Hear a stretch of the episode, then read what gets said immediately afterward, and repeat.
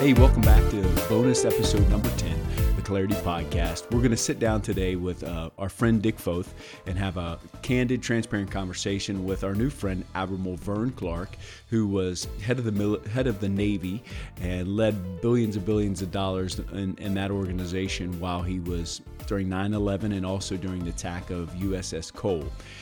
This is a masterclass in leadership, a masterclass in life, um, in mission, on self evaluation. He's going to talk about five essential things that he addressed in the values, what he wanted to be known for.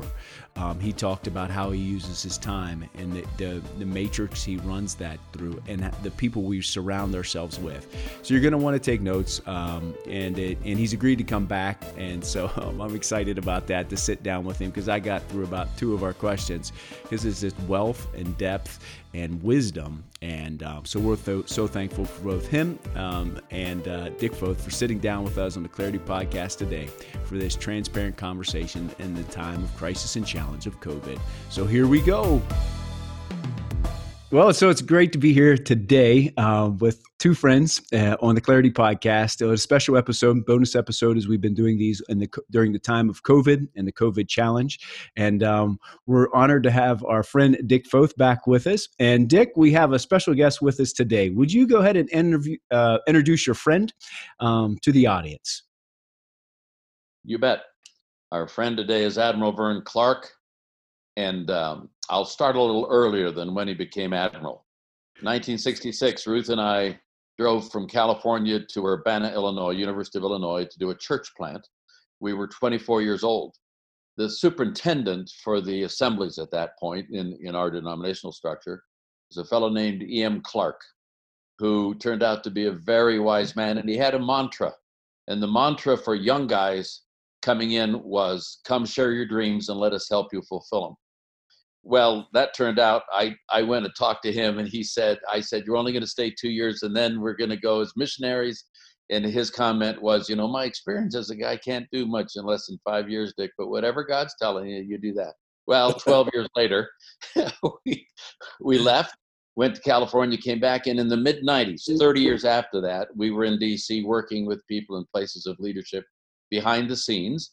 And i got a call from em clark and he said, uh, "My boy Vern, who's in the Navy, is at the Pentagon again. He's been there before, and um, he's a three-star admiral, and he is uh, the director for operations for the Joint Chiefs. Joint Chiefs, in a nutshell, I think this is correct, pretty close at least, have about 600, 1,600 personnel, uh, most military, some civilian, and they have various categories. They have policy and you know material and operations is the fulcrum. It's the catalyst for everything uh, military for the United States that happens around the world. And Vern was at that spot in that office with no windows in the belly of the Pentagon.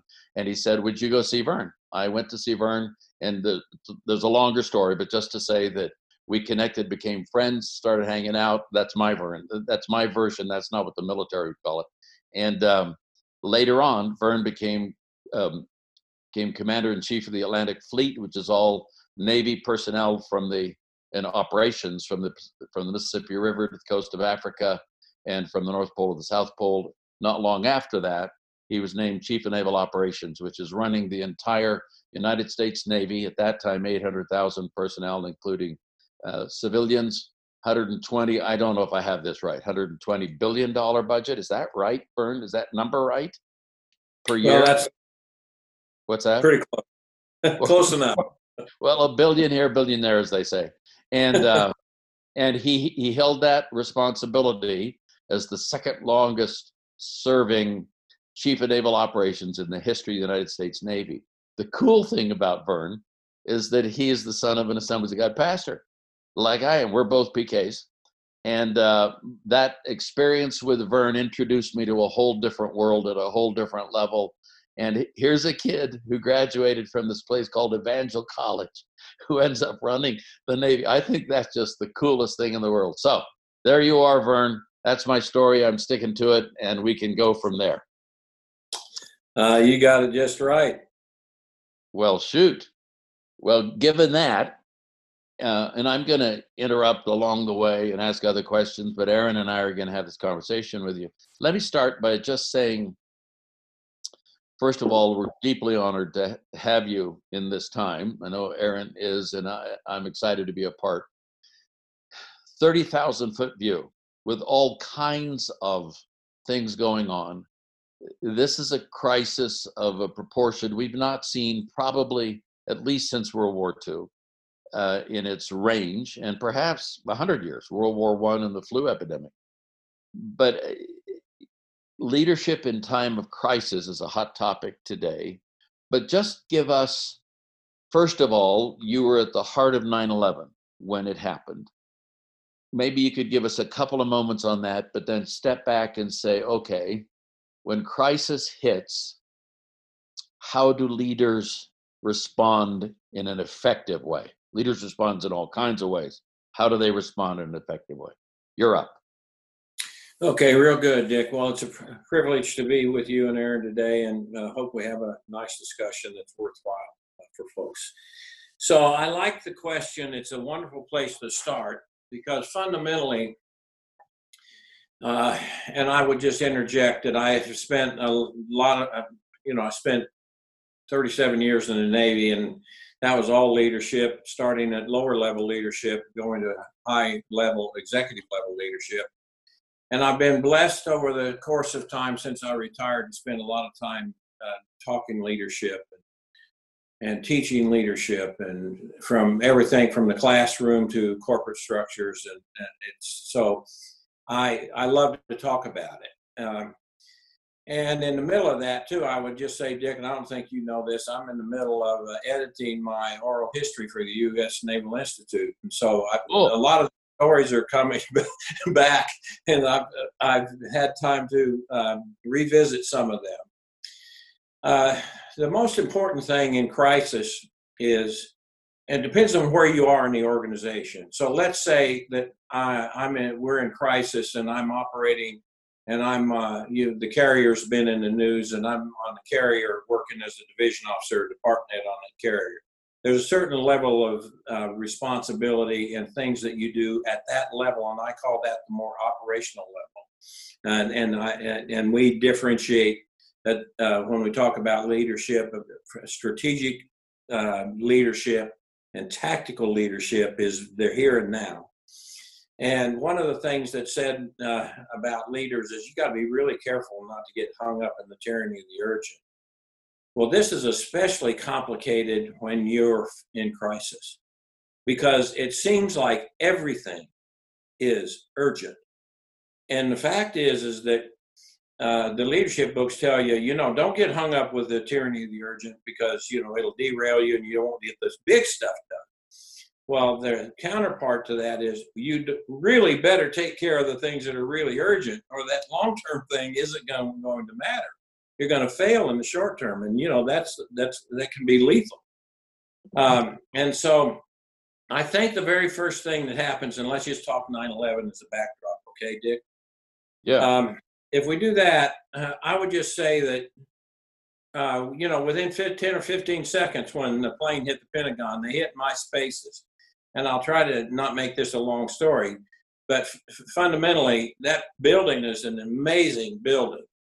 Um, and just think about four or four feet of uh, solid concrete, um, and you go into the building, but uh, it's about 40 or 50 feet across, and then you go out that building because that's the first ring on the building. And when you said that when I was the director of operations, I was in the bowels of the Pentagon with no windows, that was on purpose, of course. Um, and uh, so that we were in a place where we had a lot of protection. And so, but this plane went through the outer ring, then, and then that's the E ring, A, B, C, D, and E. Then it went through the gear gap between the D and the E, and it went into D, again, about three or four feet of concrete, went through that and then through that and out that one and th- through the air gap again and into the C ring, and that's where my command center was. Um, and so immediately, we didn't know um, the first thing that I said was get a hold of the command center. The, the staff came running in in seconds and said, Admiral, we got to get you out of here. Um, and that's understandable because the smoke was pouring in and uh, you, you're not going to hang around. And Vern, Vern, you were you were in the E ring, but around Yes. the corner, around the I- corner where the plane hit. That's correct. And so the plane went in between, there are 10 spokes. The plane went in between spoke four and five, and my office was right at the end of spoke six. So it was relatively close. Um, and uh, we used the term, I think we said 89% of our spaces were destroyed. And they hit my command center and uh, killed 42 of my people. Um, so in the moment, I didn't know that in the moment, I, the staff said, "Hey, we got to get out here," and we started bundling up and getting ready to go, and we stopped.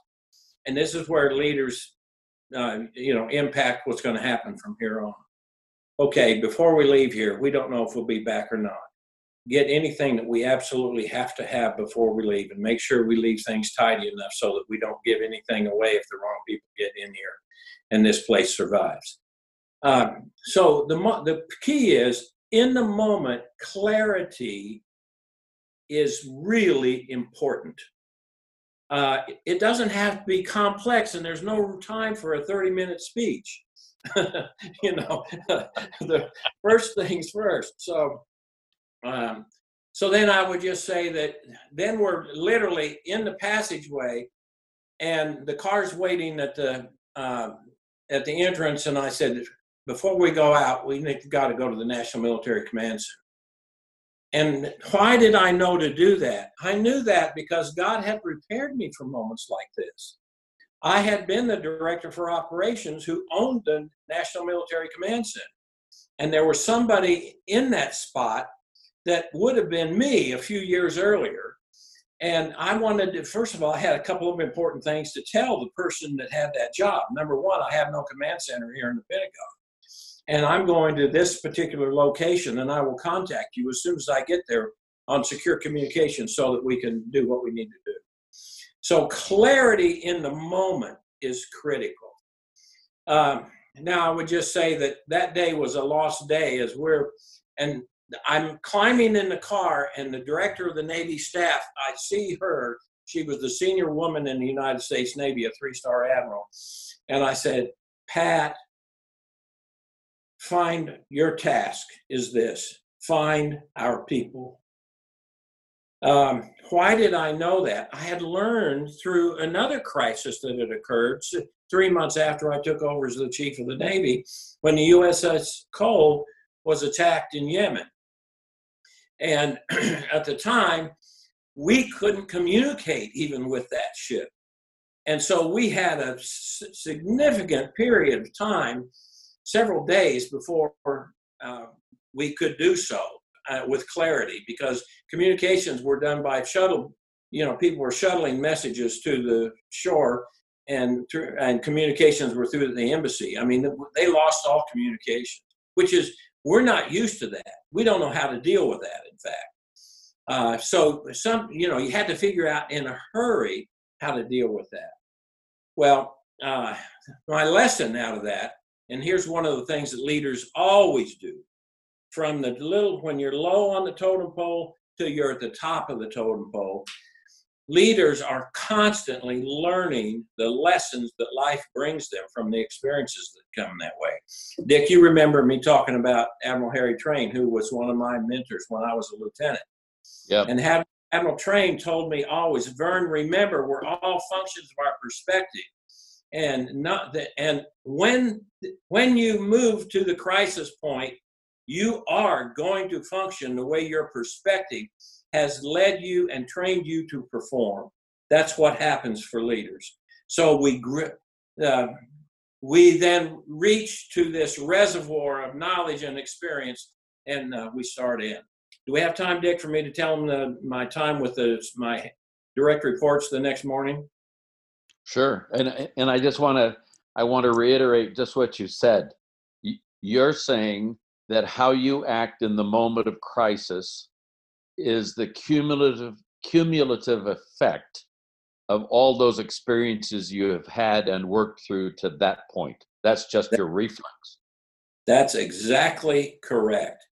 And, you know, when I talk to faith audiences, I oftentimes tell them, I said, you know, I feel sorry for non Christians in the marketplace. uh, you know, how in the world do they function without a faith? Um, and they're uh, and in crisis, you're responding with this product that has been developed over the years. And part of our product is that as people of faith is that we have integrity and integrity leads to credibility. And that credibility is vital in crisis for people to step forward and follow. So so you're talking to your first reports. The next morning i had no place there in the pentagon to f- function. The u.s marine corps gave me their big conference room uh, which was up on the hill about four blocks away uh, in a building called the navy annex and the marines had their headquarters up there and of course, my space. What's the first report, Vern? First report. Just give us, help us with the link. You know, they're mostly three and four star admirals. Okay. But there are some civilians because there are civilians in positions that have admiral equivalency uh, ra- ranking. So um, in the room were all of the direct reports or the, for example, the vice chief, there are only five real four stars in the Navy and me, I'm one of them, and my vice chief of the Navy is the other one, and then there's three spread around globally uh, in spots like I had when I was the commander in chief of the Atlantic, commander in chief of the Pacific, and so forth. Uh, and so those guys, uh, they might have a deputy that uh, they, they weren't there that day. They were doing their thing. But I mean, the local people were my uh, uh, deputy chiefs of naval operations for air warfare, for submarine warfare, for surface warfare, for logistics, you know, and you start going down the, the thing. And there were probably 15 of them in the in the room. And um, so, like we do in the military, I just started by saying, uh, uh, let's run around the room and give me an update on where you are. Remember, the night before, I had the, the day before, I had asked the director of the Navy staff find our people. I had gotten a call at 1.30 in the morning that we found who was missing. And we, we knew, but, and th- that was kind of a miracle to tell you the truth, because you anybody could have been walking through one of those giant uh, passageways in the Pentagon that are at least 20 feet wide, right, Dick? Right, uh, sure. Yeah, so uh, anyway, um, they went around the room. I said nothing. I listened. Um, in crisis, when you give your subordinates a chance to talk, it's really good to zip your lip uh, and hear hear them. Um, vital if you are going to empower them in the steps that follow, and they believe in you that you believe in them. Um, and then when they were all finished, I had a short some short direction for them. And I basically it was less than 10 minutes um, and it was okay, number one, we found our people. But here's our real calling today. I'm back to the clarity piece. Not a 30 minute speech. Clarity. We do not have a headquarters. Your calling today is by close of business, you will have contacted the major commands of the United States Navy around the world, and you have solid communications with them, even though you're probably not going to have a hard uh, headquarters set up yet. You will have communications with them globally. And that is your calling for today. And then uh, empowerment. And I said that like this now, don't ask for permission. I'm giving you the authority. Don't wait. Don't call back and say, May I? You have authority. Tomorrow morning, when we sit down, everybody's going to be connected. Now, there was no threat there, there was an expectation there, but it was pretty clear. Um, and that's what we first do uh, in crisis. And we grow from there. And then we had to kill, we had 42 people killed. And I didn't know yet, we had 10 more killed in the Navy family that were in the, all the airplanes. We didn't certainly didn't have that information. And I said, now, though those are family members, everyone in our Navy family. And so we are going to smother these families with our love. That's what we're going to do. And we're going to try to meet their every need. But let me make one thing clear that is not your personal responsibility. You have a bigger responsibility. There are 400,000 sailors out there. There are 190,000 civilians that work for uh, us there, and over 200,000 um, civilian contractors and 87,000 sailors in the United States Navy, and they expect to have a headquarters. And that's what you're getting paid to do now. But you are also getting paid to make sure you have the best people you know of to also wrap their arms around these families that have suffered this loss. And it will never be said that we didn't love them to death. Okay, that's so some of them really didn't know what to do. And as soon as I finished, this person came up to me. This is a high ranking person and said, Thank you so much for that. Now, that, you know, I didn't think that was a lot of genius in, in get involved in that. Thank you so much for that because I didn't really know where to start. Well, I didn't really know where to start and what to do. So that was not strategic. that was here and now, tyranny of the urgent or what? This was urgent. That was the guidance. Yeah. Let me let me just jump. Can I go ahead, Aaron, here just for a sure, moment? Just go so, right ahead. So, so, Vern, you know, you have this huge responsibility for the most powerful navy in the history of mankind, right? Yeah. And I just heard the former chief of naval operations talk about loving the family in the midst of that. I mean, that's like that's that's jarring to one's senses if you think of military people in a particular way as mm. sort of command and control people. But you're talking to people who are in missions smaller than that, but uh, maybe uh, eternal, not maybe eternal in reach in a lot of ways around the world, and they're in places some of which we would call very difficult, but backwater situations that are very challenging, and and and I hear you talk about smothering the family in love, the people yeah. who are near you t- just just talk a little bit more about that. And if I get tired of it, I'll just interrupt you. How about that? So I feel feel so strongly and did feel so strongly about it that Dick, you would remember that I built my whole leadership approach to the Navy on something called the top five, top five top priorities that I was going to push at the four star head of the Navy level. Right. Uh, number four on that list was quality of service. And quality of, in the Navy, we always talked about quality of life. And that was, you know, you have a nice house to live in and there's plumbing working and, you know, that is somebody mowing the lawn right? You know, this took me, I thought that was pretty pedestrian to tell you the truth. But that's what we talked about. And usually it was the source of somebody grumbling about, you know, something. And I decided I had to change that language. And I said, I, I, as I went around and looked at the Navy, and by the way, your comment about Evangel College, I mean, yes. it's so important because people have to understand that I did not covet this the job they gave me. In fact, I thought there was zero chance I would ever uh, be an admiral, let alone then a one star, a two star, a three star, and a four star. Uh, and when I was a four star and went to the interview, I've told you this before, but not a lot, ever a lot of people.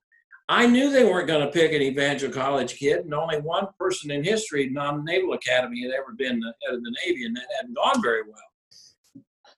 And so I had a strategy for this hour or so. I guess the interview was supposed to be 30 to 45 minutes. I had a strategy for that interview, and my strategy was to make sure the Secretary of Defense knew what questions to ask the other candidates because it wasn't going to be me. And I, there were many things about the Navy I thought really needed to be uh, made better.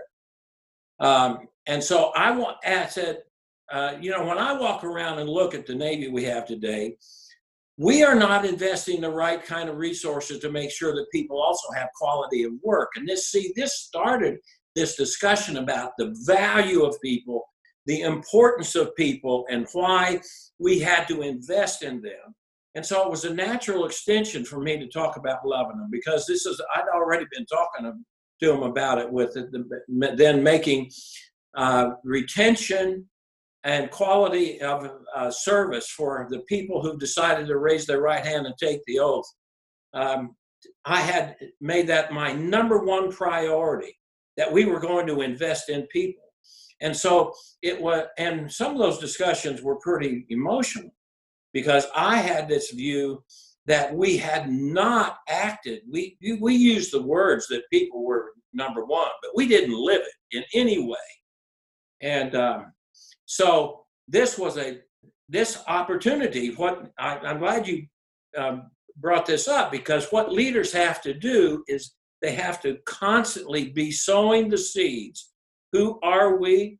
What do we believe in? I had been sowing the seeds, the importance of the human element in the ability to uh, ma- build and maintain the greatest navy that existed on the face of the earth.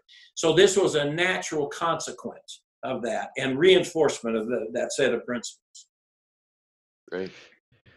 Admiral Clark, as you is leading in this time, many of the leaders around the world, um, missionaries, workers, are faced with unprecedented challenges in this midst of this crisis, and it's sometimes it's easier to run from the problems and challenges rather than embrace them and, and, and engage with them. What guided you so that you engage problems, engage challenges, so that you were able to learn? You talked about learning and growing through crisis how did you how did you engage those challenges rather than running from them and how did you learn in the process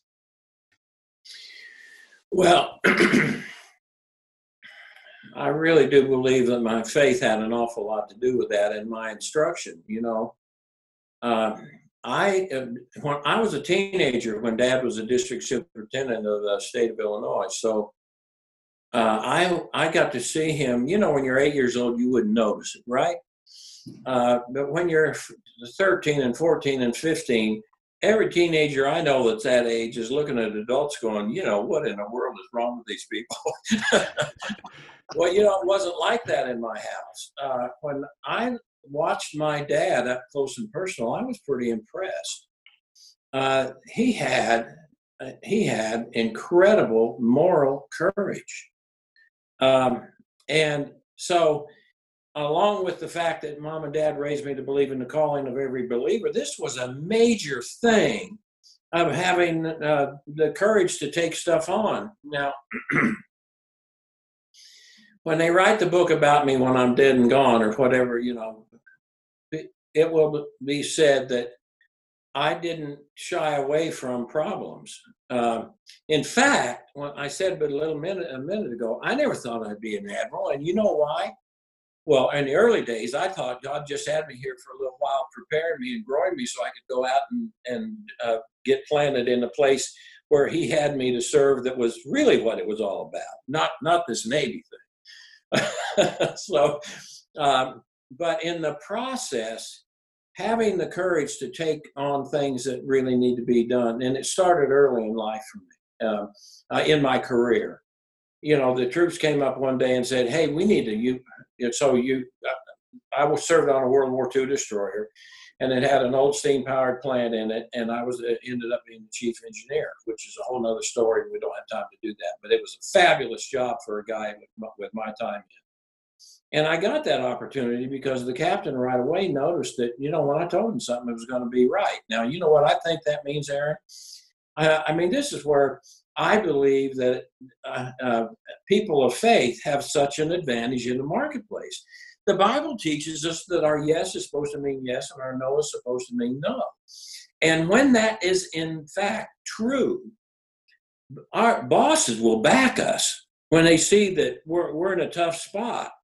And, you know, should I believe this guy or not? And they're not going to believe you on the first pass. You know, that's fantasy land. Uh, all of that happens because uh, we prove, you know, the good book says, uh, "Well done, thou good and faithful servant." Uh, that's the way this uh, this all really works. Well, now what happens is the first time you take on a really tough one, and you navigate your way through that, it gives you tremendous confidence to take on the next tough one. And pretty soon you're taking them on, you know, with the United States Congress, and they're saying, "Well, I'm not sure we're going to do that," and you say, and you have the right uh, response, and you decide, and and you decide if you're going to uh, give them pablum or you're going to shock them into reality. And I found that there were times when that was necessary, but it always had to be done very smoothly. I was recommended for a job after retired from the Navy. I won't name it, but um, the White House came after me to go fill a job. I said, "Why are you? Why are you asking me to do this?" And they said, Well, it is said about you that you uh, masterfully navigate your way through uh, groups that have a lot of disparate entities in them and that you're able to bring them together. You don't do that by sprinkling uh, sugar on the cereal in the morning. You know, uh, it takes a lot of work, but it, it, it, the, the enablement comes from when people grow to trust you. Now, let me make one leadership statement. My favorite leadership book is titled The Truth About Leadership. And the thing that I love about it most is that it starts with something that uh, really should mean something to Christians. And truth number one is, you know, you got to make a difference, and that's ho hum. We wouldn't, we know that, right? Truth number two, and this is written by some uh, uh, researchers uh, at the university level who've been doing this for now 40 years. Vern, Credit, who published who published the book? So these guys might get it if they want to. You know? Uh yeah but uh i was just looking to see if i had it right you can you can get it to me later and we'll we'll get it. Yeah p-o-s-n-e-r is one of the authors and Kouzes, k-o-u-z-e-s truth okay. about leadership and you put it in like that and it flashes you right to amazon. All right truth number two credibility is the foundation of leadership and this is back to being a Christian, and yes means yes, and no means no, and your word is your bond. Uh, so you know all of those are inter- intertwined. Uh, is that responsive, Aaron? That's excellent. That's excellent. Admiral Clark, you talked about um, going back just a little bit the lessons you learned with the USS Cole. Um, that incident carried over to communication when you, in 9/11. Mm-hmm. How what have you put into place in your life and leadership so that you're able to take those lessons and not waste them so that when you're faced with the next challenge the next crisis you're able to build on those because I think sometimes we we don't do that and um, we can learn from you today. I guarantee you we don't do that. And you know how I know so well? We have a whole we had a whole program in the Navy called the Lessons Learned program. And after certain evolutions, you had to do one. You had a major operation, you have to submit a lesson learned, you blah, blah, blah. But the reality is nobody ever went back and read them. So, you know, if you got you got to change behavior to really become a winning organization. Um, so let me give you an example. First of all, I'm commanding my first ship. I'm a lieutenant. You don't. I'm five and a half years in the Navy. Usually, you don't get command till 16 to 18 years. This was an anomaly, but again, it was this thing about you know I wasn't going to be here very long, but the Lord was pulling strings and things happened. So I got to command early. And then I, by the time I should be going command the way the normal command is, I'm going to my third command. But every step of the way, after every evolution that had significant risk attached to it in any way, uh, like coming into a harbor and mooring the ship, when that evolution was over, they all met uh, in the wardroom, which is where the officers eat dinner and stuff. Uh, there's room to collect. And the head guy on the forecastle, that's the line handling organization on the front of the ship. The head one on the rear of the ship. The guy running the bridge that day, the quartermaster that was running the bridge, um, and the, the uh, officer in charge in the combat information spaces. That's where all the technology is and the radars and everything. All those people muster front center with this commanding officer. That would be me okay, what did we learn today? And this, by the way, the first time you do this, they go, oh goodness, where's this going? And so, you know what I found out right away? I, and I say, you know, I did a couple things today that already looking back on it, I could have done a lot better. Let me tell you what they were. And open the door for this discussion. okay, all the way to being a four star admiral running the Navy, and we're going to country X. Uh, and we're going to have what would be at the Navy level the equivalent of a state visit. I'm going to visit their commander of their Navy, or vice versa. They would come and visit me, and it was always official. It wasn't playtime. Um, and on the as soon as we got in the airplane leaving, they knew what was going to happen. Okay, uh, stand by. You got your notes ready. And they come into uh, where I was on the airplane, and we'd all kind of collect. It's kind of awkward, but uh, you know, collect and say, "Okay, what did we learn this time? Let's go over the whole agenda that we had." Now, so what I'm really and and the first one, just like when I was a lieutenant, the very same thing. I said, "Well, anything, any," and I, frankly, I was doing this just to reinforce that this is the way people still are going to react. Uh, this is having an appreciating. A, my biggest lesson learned as I got more senior in life is to appreciate the human response. I mean, you can either despise it or love it. I decided to despise it, it didn't get you very far. You better start appreciating it and understanding that that's part of the lesson. Um, and uh, so I, I asked, does anybody see anything that we really needed to do better? Boy, not a peep. And so I said, well, I have a couple, so let me give you mine. Boy, up the door, the, you know, it opens the floodgates, and now everybody has something to say. But then the next time you meet, you say, now remember what John told us last time we met. Did we do any better today, this time on this visit? Uh, and so the people, it's back to elevating and enabling people. And I had that with Admiral Train when he so encouraged me uh, that gave me confidence that he was a two-star admiral, but I was a lieutenant. He, he's so he's an 08. There's 10 steps, officer one through 10, and I'm an 03 and he's an 08. And he asked me a question, and I I gave him an honest re- uh, answer that I thought probably not going to like this because it was about his presentation he had just given, and how'd that go? And I said, "Oh, Admiral, it went great," which is the way it always was. He was terrific. And this particular time, I said, but you know, there is a place, one place that could be better. And I mean, we were walking back to the office, and he literally stopped right in the middle of the passageway and turned and looked at me and said, What? Where? I mean, he wanted to know. Uh, but I mean, it, that, you know, that whole action would free somebody to inaction. So I believe it is absolutely a discipline in life that we determine we are not going to make the same mistake again if we can avoid it. Now, one other truth. Uh, it's in the truth about leadership. The best learners are the best leaders. So Vern, when I when I hear you give this when I hear you give this hour talk in three and a half minutes, like you just did, and I and I listen, I listen to uh, this idea. It it's it's one thing to say leaders go first when they're taking the hill, or leading the battle in the open Pacific or whatever.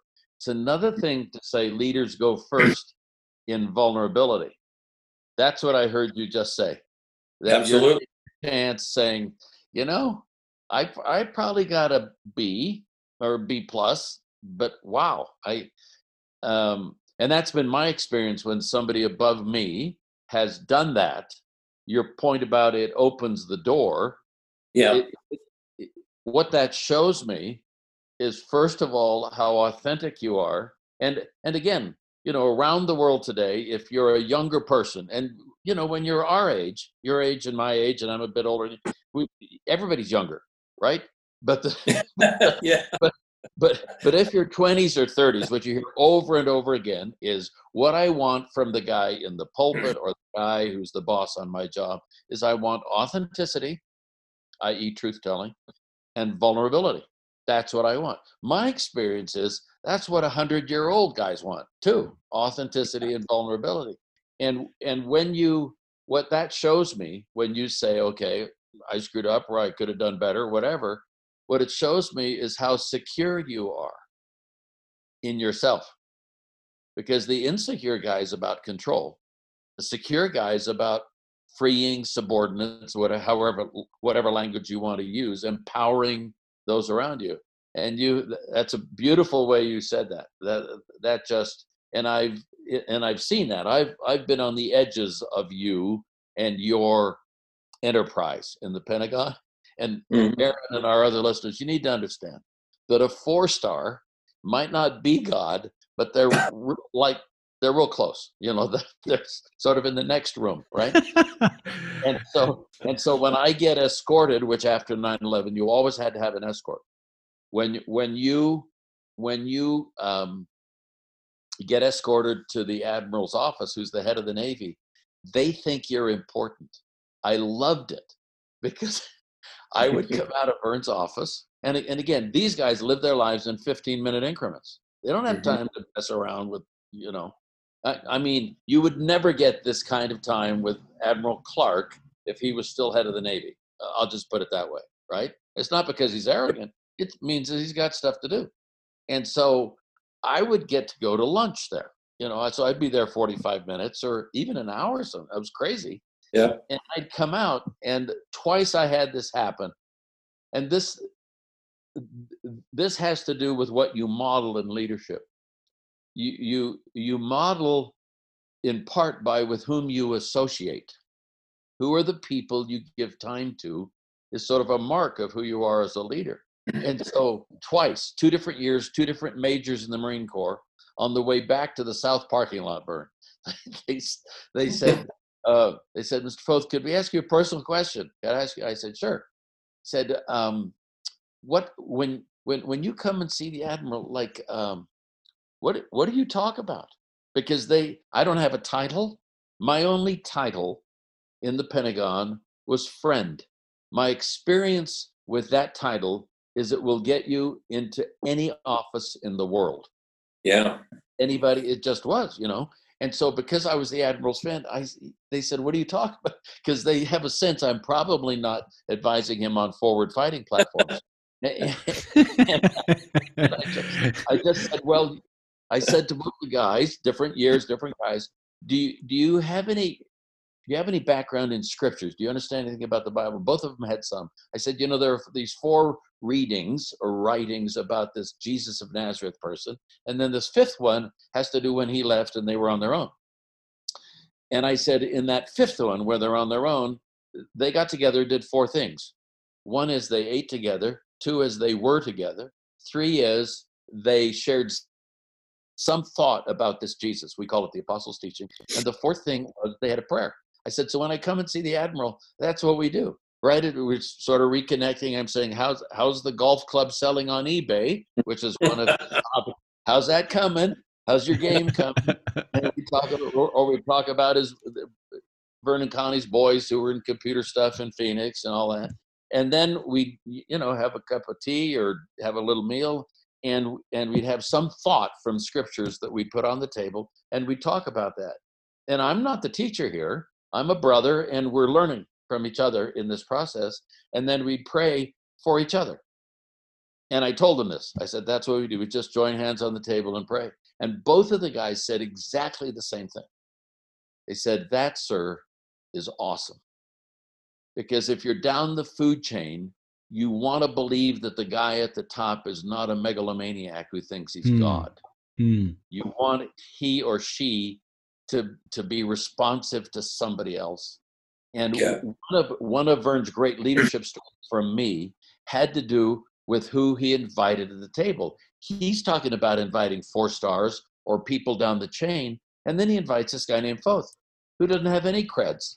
You know, my my military experience is one semester of Force ROTC at Cal Berkeley, and when I said that to his colleagues, they just roll their eyes and say, "Well, that's like a philosophy class. That's not even military."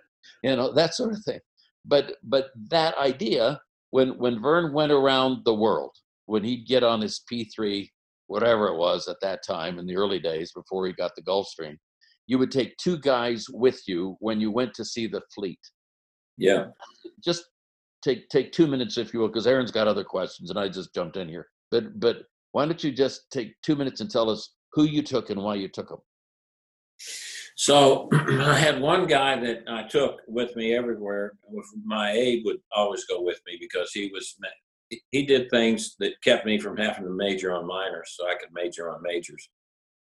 Um, and so, you know, I never did logistics. By the way, when I retired from the Navy, the first thing I realized was people say, "Well, what do you miss the most?" And at first we said, "Oh, of course, the people." Well, it is the people. But then, you know, it, it, they're not dependent on us, so it's not so doesn't press you so hard. And then pretty soon it's, "Wow, I really miss the airplane." then, uh, but then you know that wears off. I learned how to do airplanes, and then it's, "Wow, I so miss staff." And you know why? They made me so much more effective because they collected things so I could do the you know the crunch work in the moment.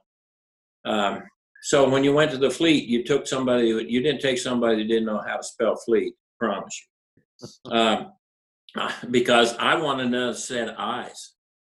Uh, you know, I wasn't out there to, to hold somebody's hand. I was out there to inform myself, and I wanted before we leave, I want to talk about one third, one third, one third. Okay, uh, Aaron filed that away. Uh, because the last one third is evaluate what leaders do. They one third is evaluate the product of the plan, and so uh, I picked people who could help me see what I was looking at.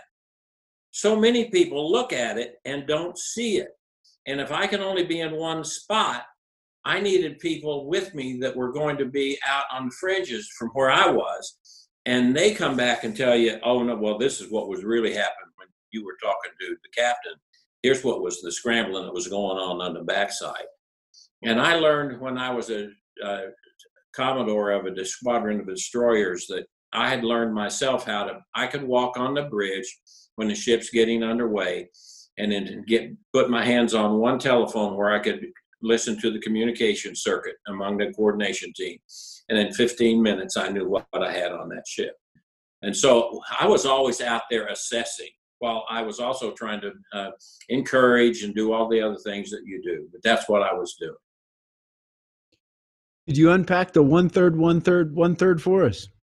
Okay, so when I was a two star, I worked for a guy who hired me because I had an MBA, and there aren't, at that point in time there weren't any MBAs in the Navy. uh, and I got that because I thought, you know, I said, uh, mom and dad raised me to believe in the calling of every believer. And when I submitted my life to God, I really thought I was going to go into full time ministry. That's what I sur- surrendered to. But remember, Dad, there were 500 churches in Illinois, and I saw some ministers in Illinois that were called by somebody, but it wasn't clear to me that it was God. And I back religious, you know how what smart teenagers are. This was I was I, I was observing, and uh, so I I was determined I was going to get my call, and uh, and as I went, uh, you know, went through, through this journey, it was um, always learning. I was an avid reader, and but my reading list was way different from the Naval Academy guys' reading list. I mean, I read uh, things about growing people. And all your missionaries are in the business of growing people. And if there was one of the strengths that I had is that I was good at that.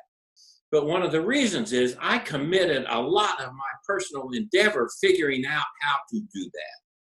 Well, so I get to this job, and my MBA in large part had been parked on the bench but I would, when I was in command, I would uh, use certain things. I understood finance better than most of my peer group. Um, I understood uh, human capital, I thought, better than them. In fact, I had become kind of a training wizard in the process of learning how people learn and also understanding that people will learn and remember 5 to 10% of what they hear, uh, 10 to 15% of what they see, 30% of what they read, 50% of what they hear, see, and read, and you know, all the way to 90% of what they hear, see, see, and read, and actually do. Well, you know, this was an important part of my development. So my boss, when I go to Lant Fleet, not as this commander in chief, but this time I'm the deputy commander. Uh, as a two star. He says, Vern, I hired you because you have an MBA and you think differently. And we're going to learn how to run this place like a business. It's a little $10 billion business down here. And I want you to help me. And the first thing I want from you is I want a model the way I spend my time. And so I went out and did the first off, I still had all my notes from graduate school. There was nothing in there about that. and so then I started searching the internet and I started doing and you know doing research at the library even because the internet wasn't up in, in 1994 it's when that was it wasn't as good as it is in by any means as it is today but I found this model I found three models but the one I recommended was this one one third of the time on the touchstones if you're the boss, one third of the time on the touchstones, you need to spend some time talking about what the touchstones are. And so, my, you know, if you're the head of, uh, uh, you know, pick a com- company, General Motors, okay. Uh, who are the touchstones? Well, the suppliers and the and the work and the uh, workforce, the banker, you know, and you keep going. And uh, and it, it's a good, healthy ten minute discussion with a group of subordinates uh, one third of the time on the touchstones. But who were they for me? Who was my banker? Uh, uh, the Congress. You know, when I got this job, I hadn't spent any time working with the Congress. I had a lot of development I needed. Um, one third of the time on the growth, development, and placement of my subordinate structure. Growth. I want to say, and uh, if uh, it's one of the things I really want to get across to all of your missionaries. If we're in the leadership development business, we've got to look for opportunities. And crisis is such a fabulous opportunity. Uh, remember, I said when I told my staff, don't come back asking for permission. You have it. Go take, assume your authority. Empowering a subordinate in time of crisis, you can get away with it, and, and other times you can't. And so I put that in the category of taking advantage of every opportunity to grow people.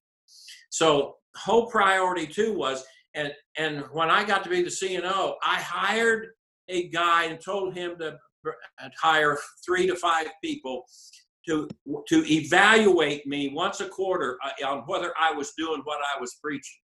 And one third of number three was evaluate the product of the plan. And we don't do that especially in the military. We didn't do that.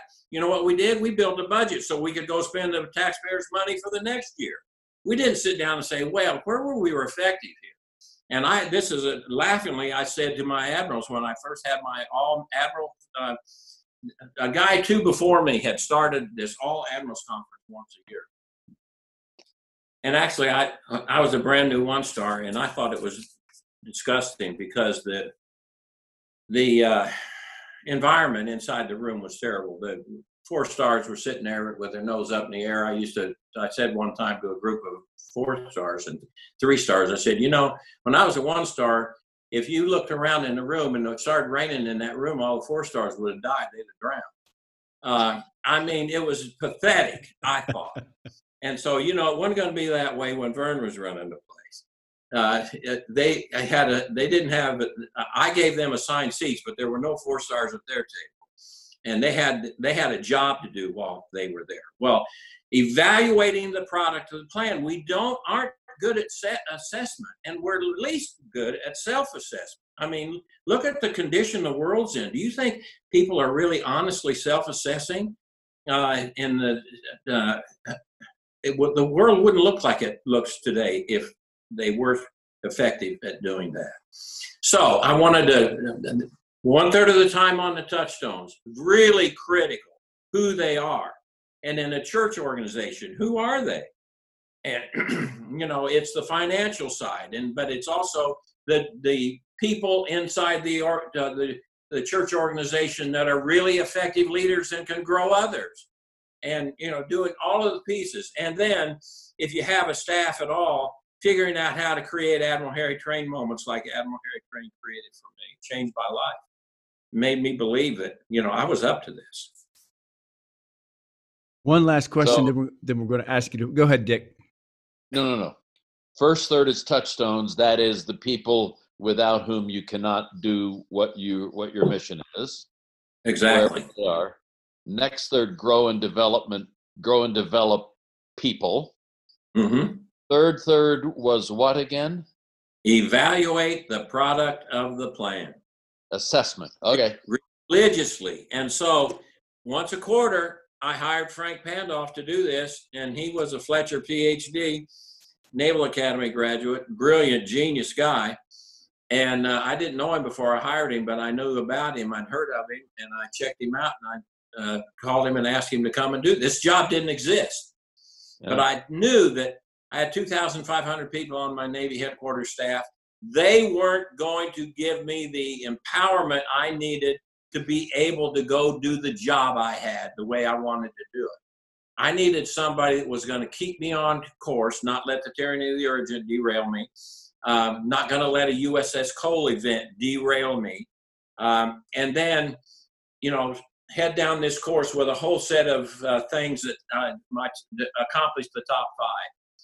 And uh, so once a quarter, it was showtime. Okay, I went to his office. He didn't come to mine because you know we wouldn't get anything done in my office. I went to his office and he said, "Okay, Admiral, here's how you did. You were 52% here, and you were 14%, you know." And we kept working on it, and I got better at it. Imagine that, because we put a spotlight on it, I got better at it. Yeah. During this time of crisis, where you talked about our lack of ability to self assess, and during this time of crisis, it is an opportunity for us to self-assess as we're going through those these challenging times.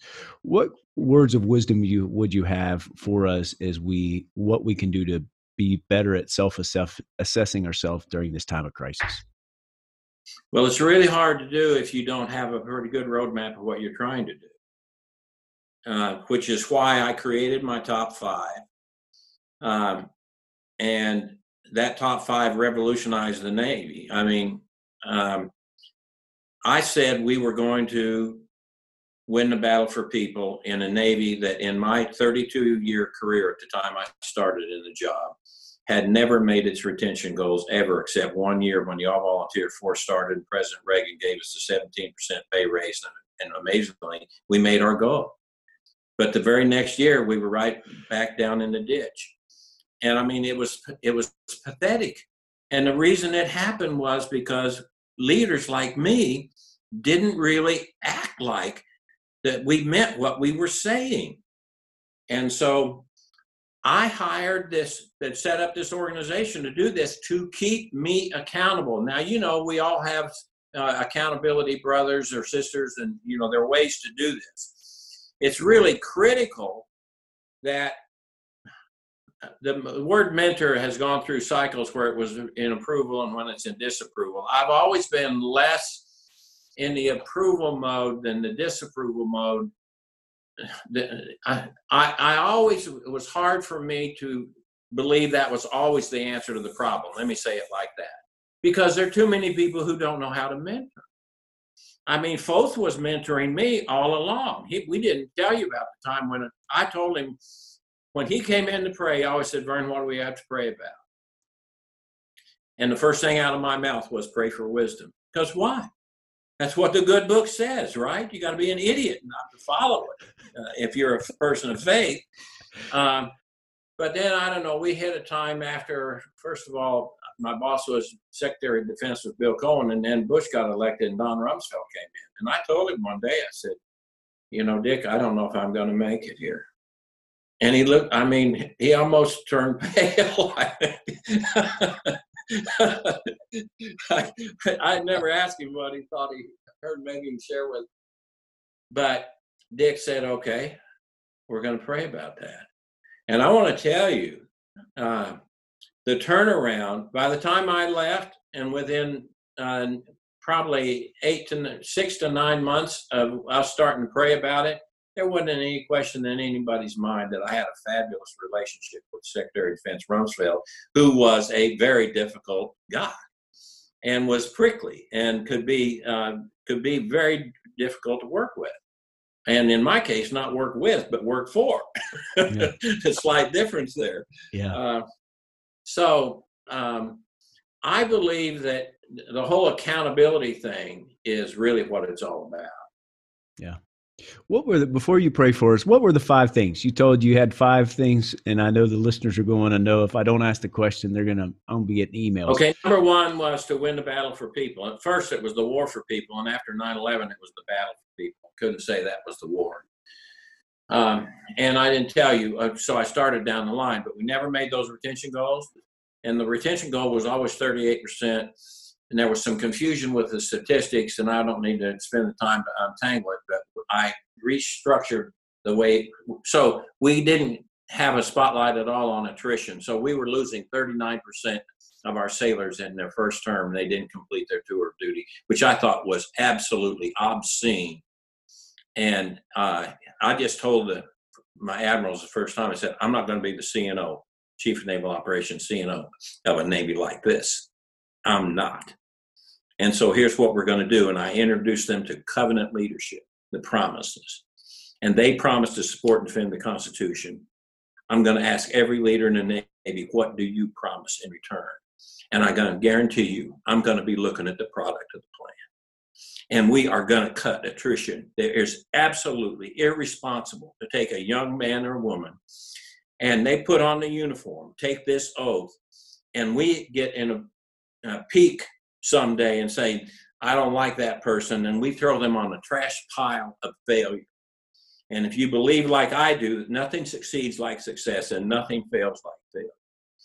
That is not going to happen around here anymore. And this year, we're going to cut attrition by 25%.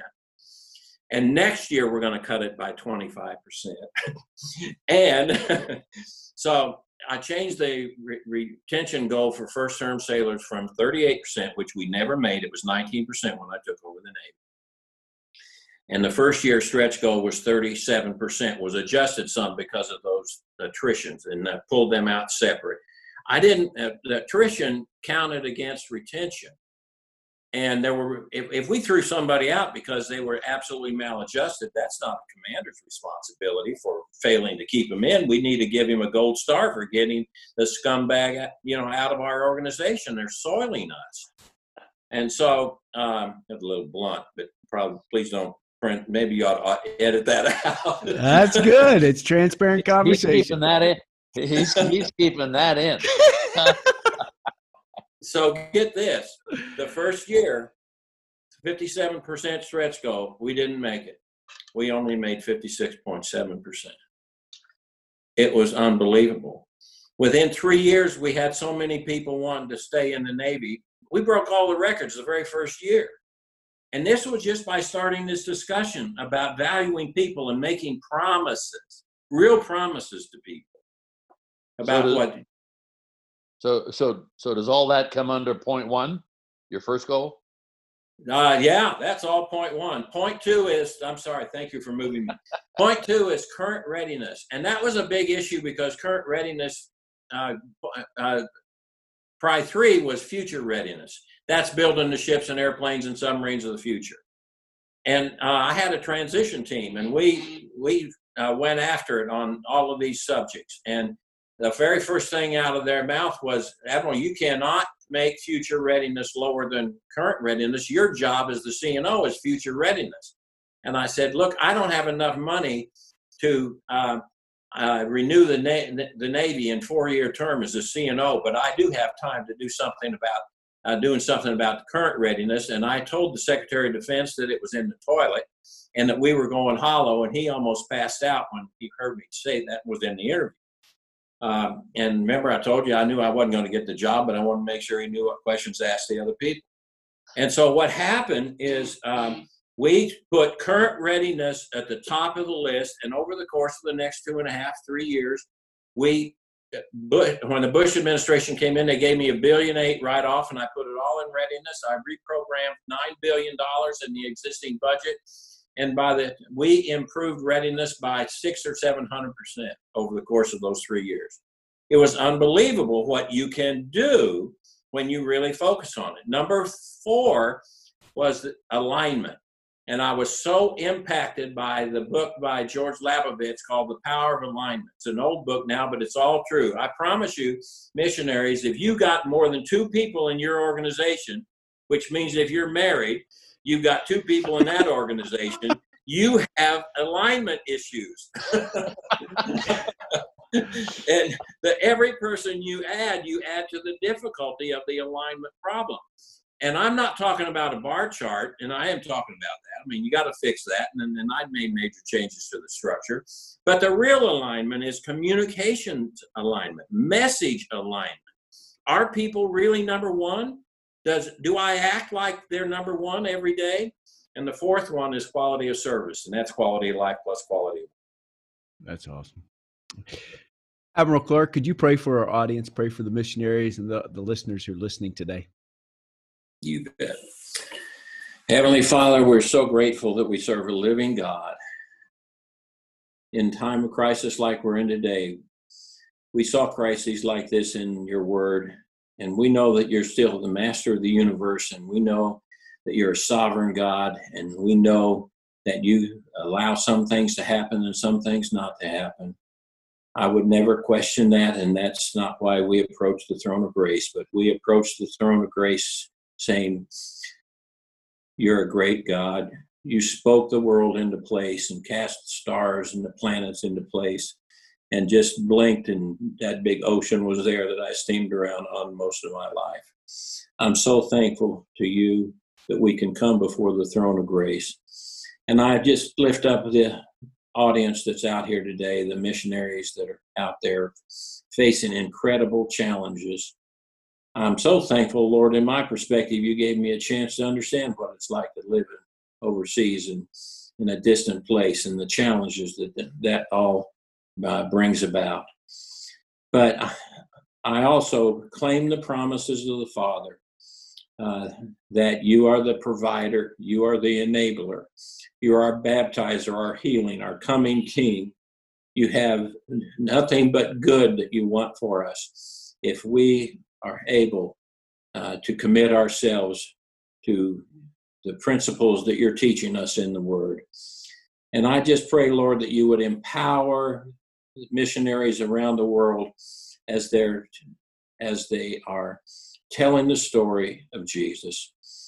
And Lord, it's not lost on us that this is an amazing time where people are going to tune into things faith at times that they would never even think about considering listening to the story of Jesus.